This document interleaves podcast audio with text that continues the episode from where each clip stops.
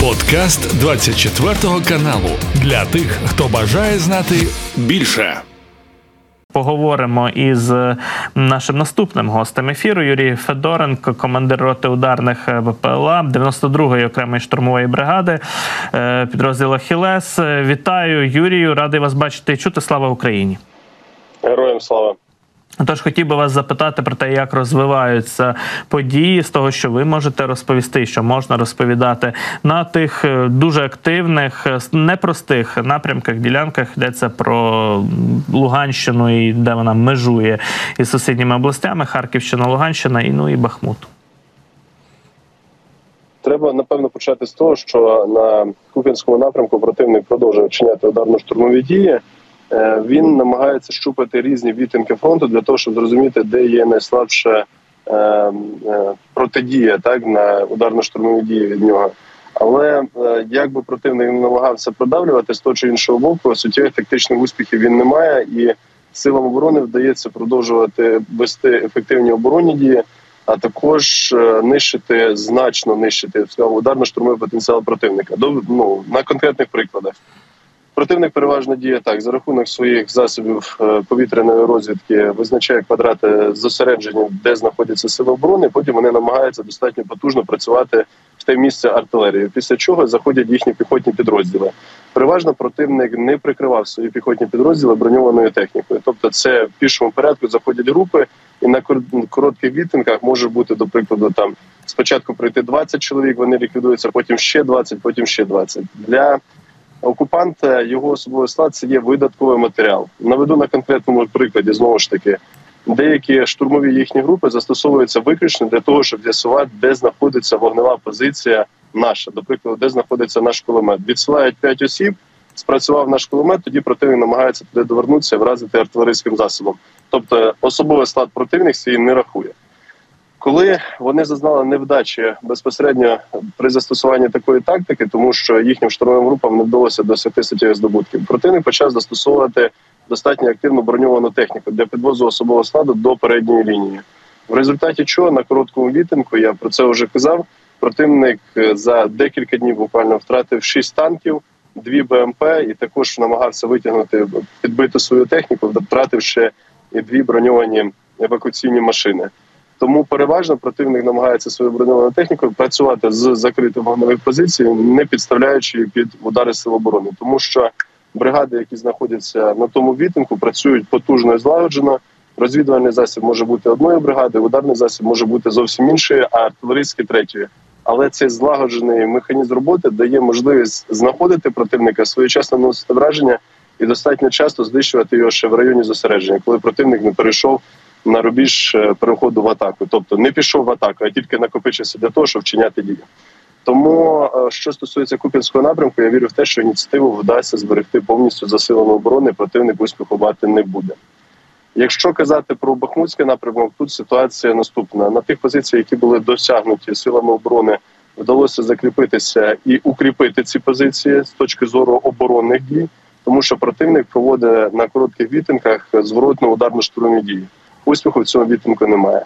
Е, на наступних е, умовно відтинках лінії зіткнення сили оборони продовжують щоденно рух вперед. Звісно, буває таке, що за 10 метрів лісопосадки доводиться битися 3-4 дні. Надскладні зусилля прикладають сили оборони, але методично поступово продавлюють, продавлюють, продавлюють і покращують свій стан та положення. Тому Бахмутський напрямок ініціатива тут повністю теж на боці сил оборони важливі, звичайно, повідомлення і ваші пояснення стосовно того, що ж відбувається, який характер бойових дій, яку тактику застосовує ворог. Бачимо, що окупанти зрозуміли, що якщо вони підуть відкрито е, бронетехнікою е, в лоб, що називається, то втрат зазнають ще більших. І бачимо, працюють вони з закритих позицій, намагаються більш обережно діяти, скажімо так. Е, Юрій, я хотів би вас ще запитати про от заяви, які лунали від нашого командування, зокрема від генерала Сирського, стосовно зміцнення, скажімо так, оборонних споруд ліній в районі Куп'янська. Навіть це трактували як необхідність побудови лінії оборони там потужної. І було багато коментарів, різних трактовок. Е, там і навіть провідні американські газети виходили із своїми якимись версіями того, що біля Куп'янська відбувається, позиціями тих же чиновників Пентагону, що мовляв, потрібно все ж таки сконцентруватися на е, наступальних діях в районі там Запорізької області, а біля Куп'янська не нагромаджувати резервів, оскільки там все контрольовано і того, що є достатньо. Отже, стосовно, власне кажучи, побудови цих оборонних споруд, наскільки це важливе таке критичне рішення для того, щоб стабілізувати там ситуацію, що мав на увазі генерал Цирський, коли говорив про необхідність побудови таких оборонних ліній. Мистецтво війни загалом каже про те, що коли ти зайняв певну територію, в нашому випадку де окупував, тобі треба на вигідних рубежах зарити лінію оборони. Чим глибше зариєш, чим краще облаштуєш, тим більше в тебе ймовірності отримати ці позиції, в разі якщо противник буде проводити зворотні ударні штурмові дії. Чим краще оборонні позиції, тим більше убезпечення особового складу, тим менше втрати несуть сили оборони, і це надзвичайно важливо. Тому формула дуже проста деокупували територію, зарилися і максимально облаштували лінію оборони. Звідси продовжуємо подальші ударно-штурмові дії. Що стосується порад наших міжнародних партнерів, я скажу так: ми щиро дякуємо кожному, хто впливає на те, щоб Україна отримала військову допомогу в рамках загальної е, програми, як за рахунок Сполучених Штатів Америки, так і європейських країн. Е, ми, звісно, чуємо всі, я думаю, поради, які надаються нам з-за кордону щодо умов ведення війни, але планують операції е, наші військові, починаючи від головного командувача, і як показала практика, це відбувається достатньо вдало. Солдати реалізують те все, і командири на полі бою. Відповідно, як воювати у нас, нам точно видніше. Що стосується міжнародників, до них щире прохання надавати ту номенклатуру боєприпасів та вогневих засобів, які нам дійсно потрібні для того, щоб наступальні дії були більш активними.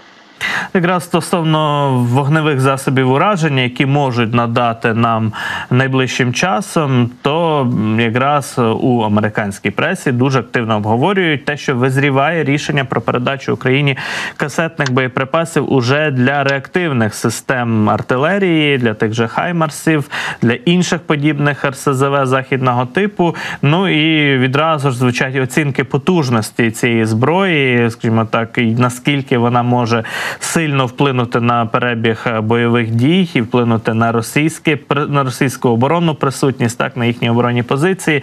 кажуть, що буквально можна там зносити, випалювати ці позиції такою зброєю абсолютно вщент. От як ем, ви розцінюєте от подібні новини про передачу нам касетних боєприпасів? Як вони вже себе проявили ці касетні боєприпаси для ствольної артилерії? Наскільки потужніше можуть вони працювати із застосуванням вже реактивної артилерії? Варто зауважити, що сили оборони застосовують касетні боєприпаси виключно в ті місця, де не може бути цивільне населення, яке тимчасово перебуває в окупації. Мається на увазі це відкриті місцевості, це лісопосадки, посадки, ліси самі там, де виключно знаходиться окупант. Звісно, це достатньо потужна зброя, тому що при влучному попаданні під коригування засобів ВПЛА можна знищити штурмову групу від 7 там до 15 осіб, в залежності від того, яку інтервал дистанцію тримає противник. Це площинне накриття, яке дає свої суттєві результати. Плюс в касетних боєприпасах додатково містяться елементи кумулятивної дії. Це мається на увазі, що легко броньовану та броньовану техніку противника під час накривання того чи іншого квадрату також ці боєприпаси можуть зупинити. Звісно, якщо збільшується е, дальність стрільби, а реактивна е, артилерія вона саме призначена для того, щоб закидувати на більш потужні далекі відстані касетні боєприпаси, це дозволить і дасть нам можливість вражати вже тилові сполучення противника і е, по більшій частині виносити його в районі зосередження, коли вони ще не приступили до вчинення ударно-штурмових дій. Тому це надзвичайно необхідна потрібна зброя. Наряду з тим, як до прикладу, дальнобійні ракети GLS-DB, які б нам суттєво допомогли виносити шляхи сполучення противника і тилові бази. І формула тут теж достатньо проста. Чим більше обезкровлений противник в тилу, тим менше поступає на передню лінію. Чим менше поступає на передню лінію, тим е, менші спроможності обороні чи наступальних противника. Тому сукупність всіх е, необхідних елементів, як мається на увазі, як вогневих засобів, так і боєприпасів, в тому числі касетних, так і засобів БПЛА ударного типу дії, разом це все дає потужний результат, який допомагає нам забезпечити бажаний для всіх українців та напевне всього цивілізованого світу результат. Це перевага над ворогом. Тож така зброя точно знадобиться, і тоді чекаємо вже остаточного рішення про її передачу. Справді дуже цікаво, знаєте, зіставляти те, що пишуть теоретики різних інституцій про бойові дії, як вони її аналізують, і реальні відгуки, думки, враження військових, які безпосередньо на полі бою перебувають. Ось е, відомий всім інститут вивчення війни написав про те, що Росія дуже виснажила свою елітну піхоту, елітні підрозділи саме десантно-штурмові або повітряно-десантні війська, які застосовуються на критичних для Росії відрізках фронту, аби ситуацію якось переламати, стабілізувати тощо. І ось висновок, який роблять експерти ЄСВ, про те, що через брак якісної підготовленої піхоти, не масовки, а дійсно підготовленої, досвідченої, Росія не зможе відновити масштабні наступальні операції цього року точно. Ну і в так би мовити прогнозованому майбутньому. Е, як ви вважаєте, те, що ви спостерігаєте і вже з досвіду бачите і розумієте, чи справді настільки Росія витратила свої от елітні резерви е, піхотних підрозділів, десантно-штурмових підрозділів у цій війні? Ну абсолютно доречно було зауважено, що Російська Федерація використовує елітні підрозділи на найскладніших напрямках, де сили оборони ведуть ударно-штурмові дії або де потрібно продавити. Противник переважно вчиняє ударно-штурмові дії силами мобілізованих, а також е, різних там інших військових формувань, числа позбавлених волі, до прикладу, шторм і так далі. В кількості особового складу, в кількості противника вистачає. Як відбувалося на Бахмутському напрямку, коли противник намагався оточити місто по флангах? Вони штурмували ПВК Вагнер виключно живою силою. Тобто вони заводять там взвод, взвод знищується ще взвод. Доходило до того, що просто наступні їхні штурмові групи в окопі лізли зверху по вбитих вагнерівцях, розумієте, да? і в них система примусу працює таким чином, що дорога тільки в одну сторону. Йому або здатися в полон, або відповідно в разі відходу він буде розстріляний. Тому я був би дуже з стриманим оптимізмом в тому, що Російська Федерація до нового року не зможе штурмувати. Ні, вони штурмувати зможуть за моїм переконанням точно, тому що ресурсу живої сили не вистачає. Е, і тут би звертаючись до міжнародних партнерів, варто було зауважити, що для того, щоб максимально зберегти потенціал ударно-штурмової оборони українців саме і сил оборони в цілому. Нам потрібні боєприпаси, в тому числі і до систем реактивного вогню касетні, для того, щоб ми максимальну кількість ворога могли знищувати дистанційно. Дуже дякую, Юрію, за ваше включення, за ваші слова, пояснення стосовно того, що відбувається на полі бою. Перемог нашим військовим, нашим збройним силам. І ще раз дякую за те, що ви робите. Дякую вам. Поспілкувалися ми з Юрієм Федоренком про Куп'янський, про Бахмутський напрямок. Це був подкаст для тих, хто бажає знати більше. Підписуйся на 24 канал у Spotify, Apple Podcast і Google Podcast.